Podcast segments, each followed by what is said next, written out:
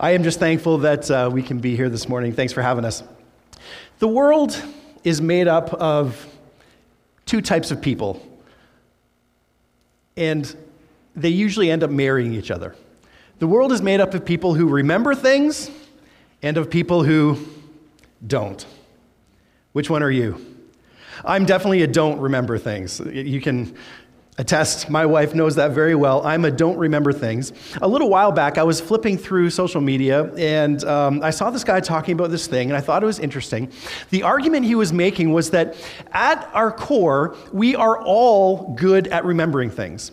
At our core, as a species, we are remarkably, remarkably good at remembering things, which was a surprise to my wife because she's married to me. And his argument was we are good at remembering things if we can connect what we're trying to remember with something else. Let me explain what I mean. I need some help with this, okay? Um, if I, this is, this is the feedback part of the morning together. If I go, um, if I go, sweet Caroline, you might go, Okay, so some of you guys remember this, right? There's, there's a connection there. It's a neural connection that we've made in our brains between Sweet Caroline and the Ba Ba Bus. If I go, um, if I go, na na na na, hey, hey, hey. Okay, you guys know that too. Now, this is the church crowd, so let's try something else. If I go, amazing. Okay, you know that too. See, there's these neural pathways that have been formed in our minds between the nana nanas and the goodbyes. So I can't remember why I walked into the kitchen, but all I need is like three seconds of an early 1990s hip hop song, and I can quote all the lyrics to you. I haven't heard that song in 20 years, but they come back just like that. Why? Because of these neural pathways. Now, the ancient Hebrews knew about this as well. They didn't know about neural pathways, but they understood how it works. Now, the ancient Hebrews, if they wanted to teach, for example, on, um, you guys are going into Psalms for the summer, if they wanted to teach on Psalm 23, they wouldn't say, take out your Bibles and turn to Psalm 23. First of all, they didn't have chapter or verse references. That is, those are a moderately uh, modern thing that has come to us. And uh, not only that, they didn't have a super high literacy, they certainly didn't have universal literacy like we have. What they would do instead was they would just quote the first line of the psalm. And because they were amazing at memorizing, do you know that most Jewish people had the entire book of Psalms memorized? Do you know that? It's crazy. So they wouldn't say, turn to Psalm 23. They would just say, The Lord is my shepherd. And then everyone would instantly have accessible in their minds The Lord is my shepherd. I shall not want. He makes me lie down in green pastures. He leads me beside still waters. He restores my soul. They would have it all right there because of those neurological pathways. The reason I bring this up is because it's really important to understand this fact when it comes to one of the most important passages in the entire Bible. Now, if you have your copy of God's Word, which I hope you do, we're going to be just in, in just two passages this morning. The first one is Matthew chapter 27. So I would love for you to turn with me to Matthew chapter 27, starting in verse 32. So at Blue Water, we say turn in your Bibles or turn on your Bibles. Pick one. But uh, Matthew chapter 27, starting in verse 32. As you're turning there, I should say, um, a couple of nights ago, I went to bed with my contact lenses in, and it was a huge mistake because I woke up and it, it looks like I'm coming. So it looks this morning like I had a rough night on the town last night. That's not it, okay? It's not it. I'm a Baptist pastor. Didn't have a rough night in the town, but my eyes look like I do. Matthew chapter 27, starting in verse 32. We're going to read through this fairly lengthy um, section of scripture, but the reason we're doing this is because you need to remember what's going on here because we're then going to jump to one of the Psalms. We're uh, getting a head start into your Psalms of Summer, and uh, we're going to, to pull out some amazing things that we see. So remember what we're reading here. This is the crucifixion account in the book of Matthew. As they were going out, they met a man from Cyrene named Simon, and they forced him to carry the cross. They came to a place called Golgotha, which means the place of the skull. And there they offered Jesus wine to drink mixed with gall. But after tasting it, he refused to drink it. When they had crucified him, they divided up his clothes by casting lots. That's going to become important. And sitting down, they kept watch over him there. Above his head, they placed a written charge against him This is Jesus, the King of the Jews. Two rebels were crucified with him, one on his right and one on his left, and those who passed by hurled insults at him, shaking their heads, and saying, You who are going to destroy the temple and build it in three days, save yourself. Come down from the cross if you are the Son of God. In the same way, the chief priests, the teachers of the law, and the elders mocked him. He saved others, they said, but he can't save himself. He's the king of Israel. Let him come down now from the cross, and then we will believe him. He trusts in God. Let God rescue him now if he wants him. For he said, I'm the Son of God. In the same way, those, in the same way, the rebels were crucified with him, also heaped insults on him.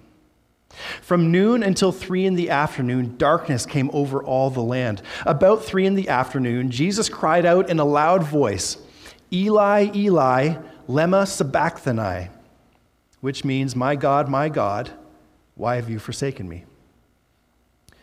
When some of those standing there heard this, they said, He's calling Elijah. Immediately, one of them ran and got a sponge. He filled it with wine vinegar, put it on a staff, and offered it to Jesus to drink. The rest said, Now leave him alone. Let's see if Elijah comes to save him. And when Jesus had cried out in a loud voice, he gave up his spirit.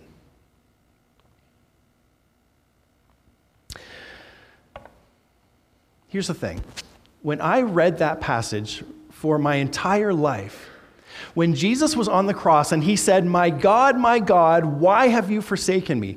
I thought that what he was doing was telling everyone that was there listening that, that like it says in 2 corinthians 5.21 he who knew no sin became sin on our behalf so that in him we could become the righteousness of god. I thought what was going on was jesus was telling everyone i'm bearing your sin and because i am bearing your sin the father is turning his back on me. I thought that's what was happening. What I didn't understand was he wasn't doing that at all. What he was doing was the functional equivalent of telling everyone that was there, turn in your Bibles to Psalm chapter 22. Mm, interesting. So let's do that. Let's turn in our Bibles to Psalm chapter 22 and let's see what the psalmist says. In Psalm chapter 22, we're going to spend the rest of our time in this passage this morning.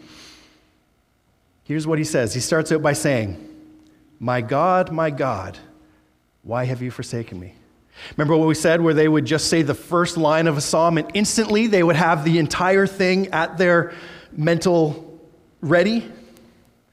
My God, my God, why have you forsaken me? Why are you so far from saving me, so far from my cries of anguish? My God, I cry out by day, but you do not answer, by night, but I find no rest. Yet, you are enthroned as the Holy One. You are the one Israel praises. In you, our ancestors put their trust. They trusted, and you delivered them. To you, they cried out and were saved. In you, they trusted and were not put to shame. But I am a worm, not a man, scorned by everyone, despised by the people.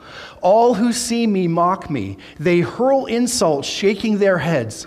He trusts in the Lord, they say. Let the Lord rescue him. Let him deliver him, since he delights in him. Does that ring any bells to you? Isn't that exactly what the people and the religious, isn't it exactly what the religious leaders said? Verse 9. Yet you brought me out of the womb. You made me trust in you, even at my mother's breast. From birth I was cast on you. From my mother's womb you have been my God. Do not be far from me, for trouble is near, and there's no one to help. Many bulls surround me. Strong bulls of Bashan encircle me. Roaring lions that tear at their prey open their mouths wide against me. I am poured out like water, and all my bones are out of joint. Interesting that on the cross, None of Jesus' bones were broken, but hanging on a cross, certainly his bones very well may have been out of joint. They said, he says, I'm poured out like water, says David. Do you remember what happened when they shoved the spear into his side after he died? What came out? Blood and water? David continues, My heart is turned to wax. It's melted within me. My mouth is dried up like a potsherd, and my tongue sticks to the roof of my mouth. You lay me in the dust of death. Now, we need to talk about this for a second, and I apologize. It's going to get a little gross, and I'm sorry. I never could understand why these soldiers, who were so bent on giving Jesus such a, a, deplorable time during his, during his crucifixion, I could never understand why they seemed to suddenly be overcome with this, this um, compassion and, oh my goodness, he's, he's thirsty. He's on the cross, but he's thirsty. Why don't we get a sponge and try and slake his thirst? And it never really made sense to me until I learned that Roman soldiers as part of their gear, as part of their kit, they all had a sponge. Okay? And that sponge was very utilitarian. Um, they would use that to wipe themselves after they would go to the bathroom. They used that sponge to, I mean, they were in a pretty gruesome line of work. Um, I mean, killing people can get pretty gruesome, right? So they would use that sponge to wipe down the blood and gore and bodily fluids from their, um, their weapons and their instruments and whatnot. And they would then rinse it out and they would use wine vinegar to sterilize that sponge. So, these people were not overcome with compassion for Jesus being thirsty on the cross. What they were doing was the equivalent of taking a used pile of toilet paper, pouring vinegar on it, and then holding that up on a stick to Jesus, saying, You're thirsty, are you? Suck on this. Shame upon shame upon shame that's being heaped on Jesus. Let's continue in Psalm 22. In verse 16, says, Dogs surround me. A pack of villains encircles me. And this is super interesting. They pierce my hands and my feet. Now, there is a, a very interesting, text, uh, interesting textual variant here that we don't have time to talk about, but why would David say, They pierce my hands and my feet? Because it sure seems like he's predicting that Jesus would be crucified, or at least that he's talking about crucifixion. The thing that is stunning is that crucifixion was not even invented for a few hundred years until after David wrote this.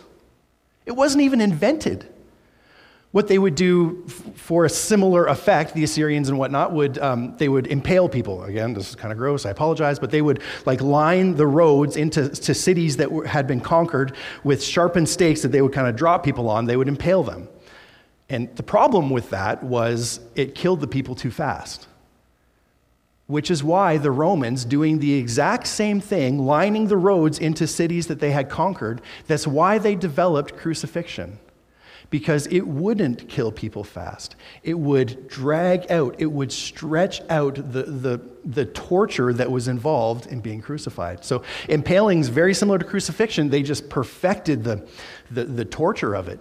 And yet, hundreds of years before crucifixion is even invented, David says, They pierce my hands and feet. What could he be talking about if this wasn't a prophecy hundreds of years beforehand about what would happen to the Messiah. Look at verse 17.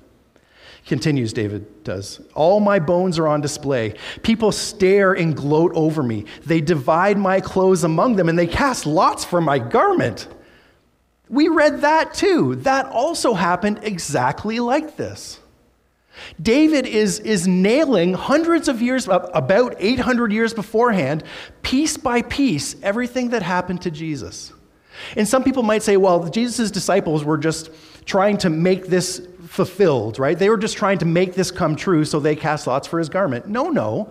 It was the Roman centurions who had no knowledge or interest in Psalm 22 in the slightest. They were the ones who actually made this happen. It's stunning, friends. Stunning. Let's continue. Verse 19. But you, Lord, do not be far from me. You are my strength. Come quickly to help me. Deliver me from the sword, my precious life from the power of the dogs. Rescue me from the mouth of the lions. Save me from the horns of the wild oxen. I will declare your name to my people. In the assembly, I will praise you. You who fear the Lord, praise him. All you descendants of Jacob, honor him. Revere him, you descendants of Israel. For he has not despised or scorned the suffering of the afflicted one. He has not hidden his face from him, but has listened to his cry for help. The thing that you need to know about Psalm chapter 22, what we read there is, um, is written in what's called chiastic structure. Now, has, has Alan talked to you guys about chiastic structure? Is this familiar or is this not familiar? Not so much? Okay. Chiastic structure is, um, it sounds complicated. It's not nearly as complicated as it actually sounds. What it is, is basically the kind of bare bones minimum of what um, the, the Hebrew people thought about poetry. So their basic form of poetry was chiastic structure. Now, for us, we have a basic form of poetry as well. What, what is it? It's not everything that there is to poetry, but when we want someone to know they're listening to poetry, what do we do? We, yeah, we rhyme. We don't just rhyme, we rhyme the last line or the last word in a line with something else, right? As soon as you hear the last word in a line rhyming, we think, oh, that's poetry. So roses are red, violets are blue, sugar is sweet, and so are you. As soon as we hear the blue and the you, we think, oh, that's poetry. Amazing grace, how sweet the sound that saved a wretch like I once was lost, but now am found, was blind, but now I we hear those rhyming and we think immediately this is poetry. Well, as far as I'm aware, the ancient Hebrews were not interested in rhyming the last line or the last word of their lines. What they were very interested in is this thing called chiastic structure. And here's what it is they would thematically take the first line or the first phrase or the first stanza and they would line it up with the last one. And then the second stanza would line up with the second, and the third with the third last. And they would basically bookend these ideas in until when you get to the middle, the thing that happens in the center is either the most important thing of the entirety or it's the turn. So something's going one direction, you get to the middle, and there's, there's a, a, a sharp turn in another direction. So again, it sounds complicated.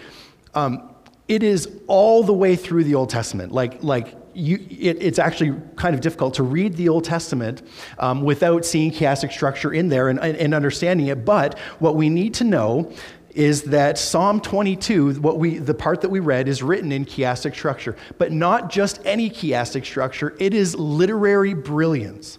So not only does the first thing line up with the last thing and the second thing line up with the second last thing, once you start studying it, there are chiasms within the larger chiasm that are consistent not only with themselves, but also with the, the mini chiasm on the other side of the middle. Listen, this is, again, it sounds complicated. It is stunning literary brilliance, on par with anything from Shakespeare or Milton or anything that we would have in English. It is stunning literary brilliance. And the reason why I bring this up is because that first phrase in verse 1 that Jesus quoted, My God, my God, why have you forsaken me? Why are you so far from saving me, so far from my cries of anguish? In the chiastic structure, do you want to know what that lines up with? It lines up with verse 24 that says, For he has not despised or scorned the suffering of the afflicted one. He has not hidden his face from him. So the whole time, I thought Jesus on the cross was telling everyone that was there and everyone subsequently that he was becoming sin on our behalf, and so the Father had to turn his face from him. What he was actually saying was turn to Psalm 22, and just like Sweet Caroline collects, connects mentally with dot, dot, dot, he was saying, For he has not despised or scorned the suffering of his afflicted one. He has not hidden his face from him. Far from saying that God had turned his back on him, for everyone with ears to hear, what he was doing was reminding them that God had actually not turned his back from him. And the really shocking thing for, for, for, the original audience of this is that the religious leaders actually turned around and went, Oh, he must be calling on Elijah. And everyone who would have been reading that in the original uh, context would have been saying, What are you talking about? How could you possibly be missing this? How could you be so blind to what Jesus is so clearly saying? For he has not despised or scorned the suffering of the afflicted one, he has not hidden his face from him. And why do we bring this up? We bring this up because there's a really good chance that at some point in your life, you're going to walk through a set of circumstances where it's going to feel like God has forsaken you. Maybe you're walking through that season right now. It's going to feel like God has turned his face from you, God has turned his back on you.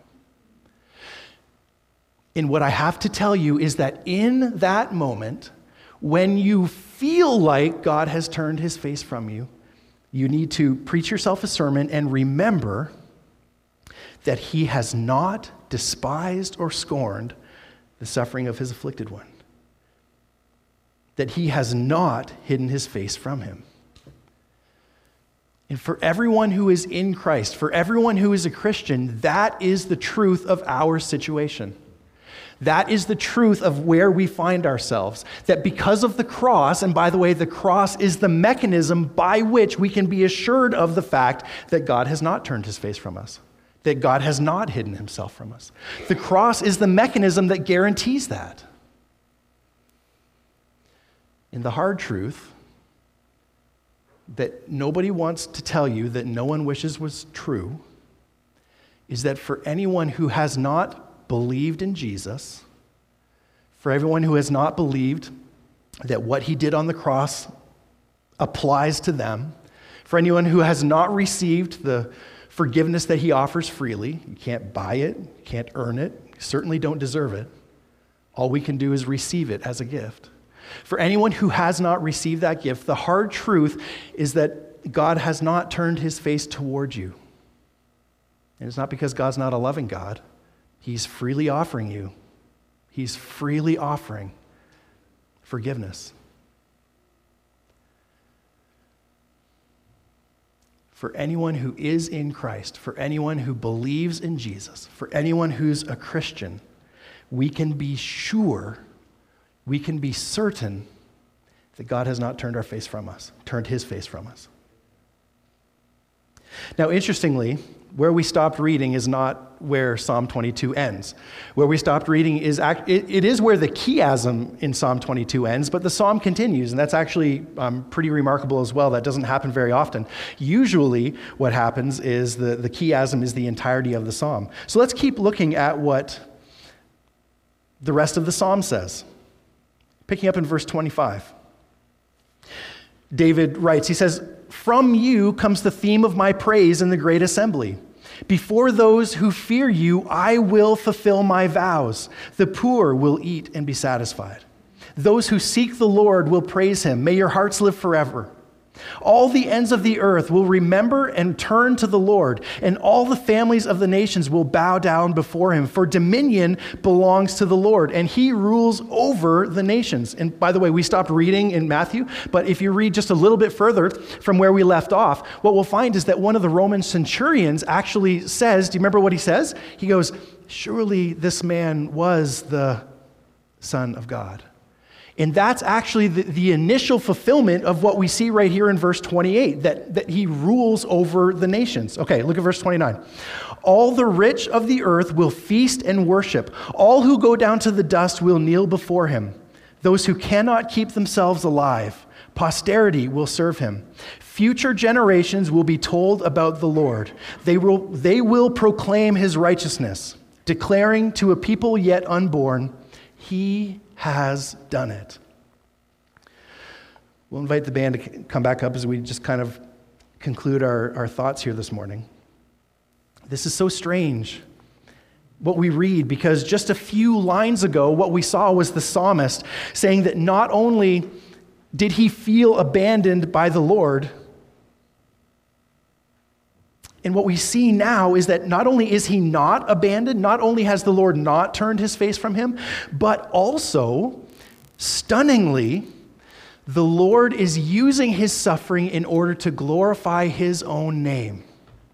The Lord is using his suffering for a purpose. All nations will bow down before him. Dominion belongs to him. Posterity will serve him. A people yet unborn will proclaim his righteousness. He has done it. You know what the crazy thing is?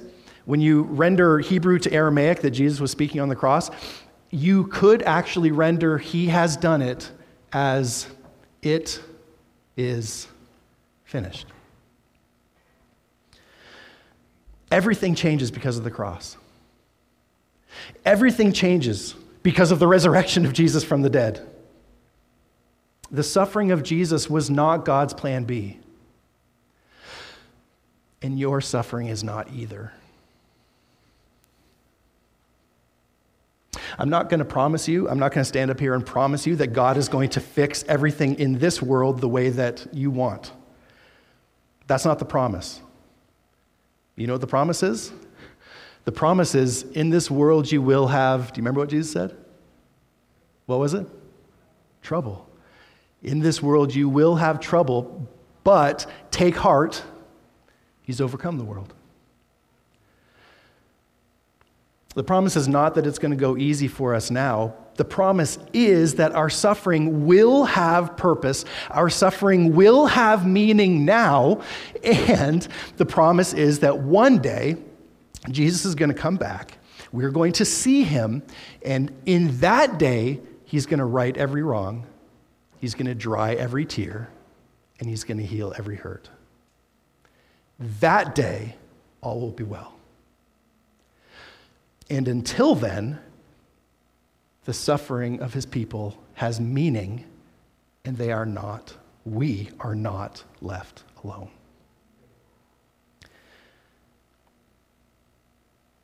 So until then, because dominion belongs to the Lord, because he rules over the nations, because of the resurrection of Jesus from the dead, and because that resurrection is the deposit guaranteeing our inheritance, guaranteeing the victory of Jesus over our adversaries of Satan and sin and death, because of all that, let's rejoice in him.